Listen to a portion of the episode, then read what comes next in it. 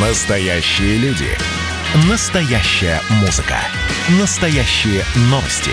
Радио «Комсомольская правда». Радио про настоящее. 97,2 FM.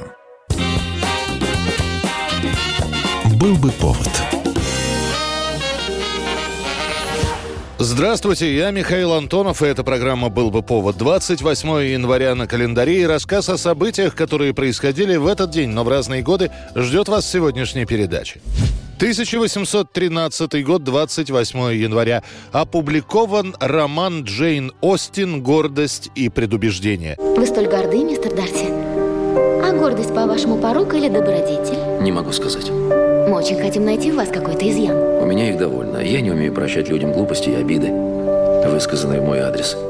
Потерявший мое уважение уже не обретет его. Джейн Остин начала работу над этим романом, когда ей едва исполнился 21 год. Издатели отвергли рукопись, которая изначально называлась «Первое впечатление». И в итоге эта рукопись пролежала под сукном более 15 лет. Вернуться к черновику и превратить его в новое произведение Джейн смогла лишь после того, как ее книга «Разум и чувства» была очень хорошо встречена и читателями, и критикой. Перед публикацией Остин практически полностью переписывает все главы. За гордость и предубеждение Джейн получит всего 160 фунтов стерлингов. Это считалось неплохим, хотя и не очень большим гонораром. Но этих денег хватит для того, чтобы Джейн в оставшиеся 4 года своей жизни именно писала, не думая о том, где добыть лишний фунт. Остин успеет создать еще три романа. Правда, ей приходится периодически прерывать работу и заниматься собственным здоровьем, однако хроническая болезнь надпочечников, болезнь Аддисона,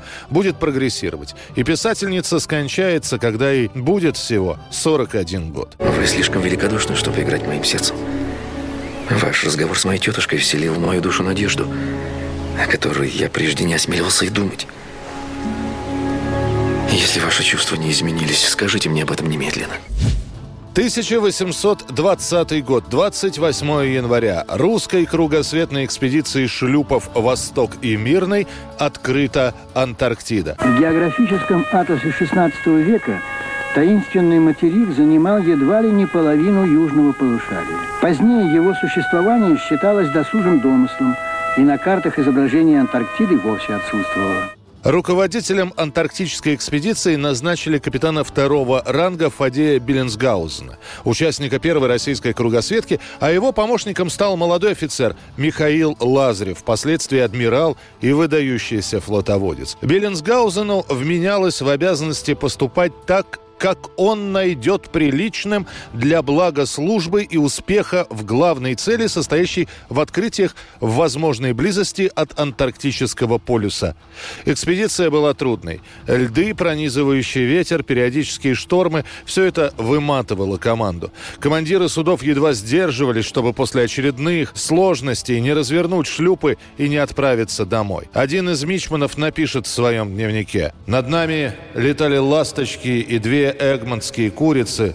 В воде близ шлюпа показался однажды какой-то черный зверь. Цвет воды несколько изменился. В исходе четвертого часа пополудни шлюп «Восток» дает нам сигнал, что видит землю. Мы поднимаем в ответ.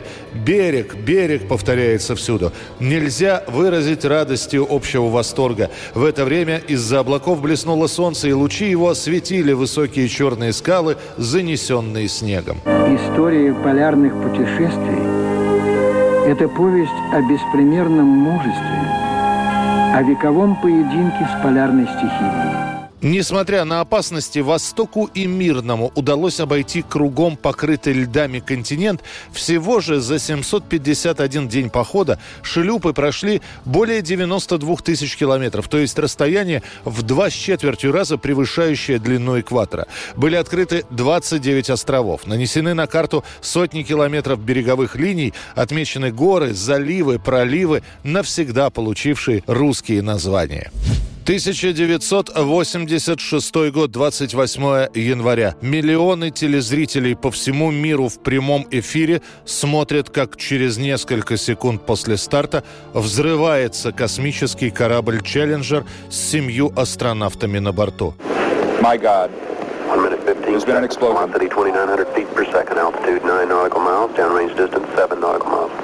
This is not standard. Накануне старта представители фирмы, производящие твердотопливные ускорители шаттла, отказываются ставить подпись под допуском корабля из-за низкой температуры. В те дни во Флориде было очень холодно, до минус 6 градусов, а резиновые уплотнители в стыках между секциями твердотопливных ускорителей были рассчитаны на работу при температуре не ниже плюс 11. О прогарах в соединениях сообщалось в течение предыдущих 9 стартов. Но для НАСА космический космического агентства. Задержка запуска «Челленджера» более чем на 5 суток была неприемлема. Полет «Челленджера» должен был стать юбилейным, 25-м стартом в рамках программы Space Shuttle. В состав команды астронавтов входит учительница Шерон Маколифф. Она была выбрана из тысячи кандидатов и мечтала гражданским лицом отправиться в космос. Шерон хотела провести несколько уроков с «Челленджера» для школьников. Итак, Челленджер взорвался на 73-й секунде. После катастрофы была начата поисково-спасательная операция, хотя спасательной ее изначально именовали лишь формально. Кабину с астронавтами подняли 7 марта. Выяснилось, что астронавты погибли при ударе о поверхность воды на скорости 333 км в час. После произошедшего с Челленджером американская программа Space Shuttle была на долгое время заморожена. 1978 год, 28 января. Дэвид Кавердейл, музыкант, бывший солист группы Deep Purple, основывает группу White Snake, Белая змея. Когда Кавердейл ушел из Deep Purple, то оказался в сложной ситуации. Согласно контракту, он не мог выступать в какой-либо другой группе, а только с аккомпанирующим составом. Однако после серии концертов Кавердейл все-таки добавляет название к коллективу, и они начинают давать концерты, как Дэвид Ковердейл, и группа White Snake. Их пик творчества придется на середину 80-х годов 20 века, когда сразу несколько песен этого коллектива будут регулярно попадать в хит-парады различных стран. like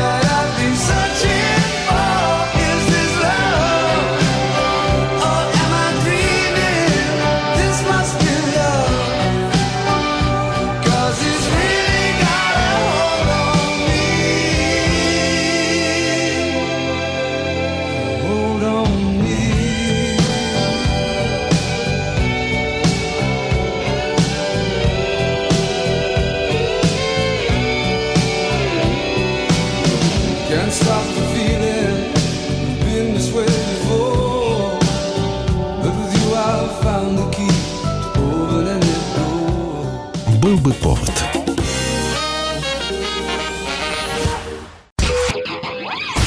Просыпайтесь, вставайте, люди православные! В эфире радио «Комсомольская правда». Я Сергей Мордан. Прогноз на 21 год вас не порадовал, я надеюсь. Конвойные в белых тулупах, лающие овчарки, прожектора шарят по белой пустыне. Давайте уже вот по-нашему, по-русски скажем. по-русски. Врагам и изменникам Родины нет и не будет пощады. На Русский спине- прочит Егоды. У него нашли огромный дилдо в шкафу. А вообще он отмазывал заключенных и пил с ними коньяк. Каждое утро в 8 часов по Москве публицист Сергей Мардан заряжает адреналином на весь день. Мне кажется, это прекрасно.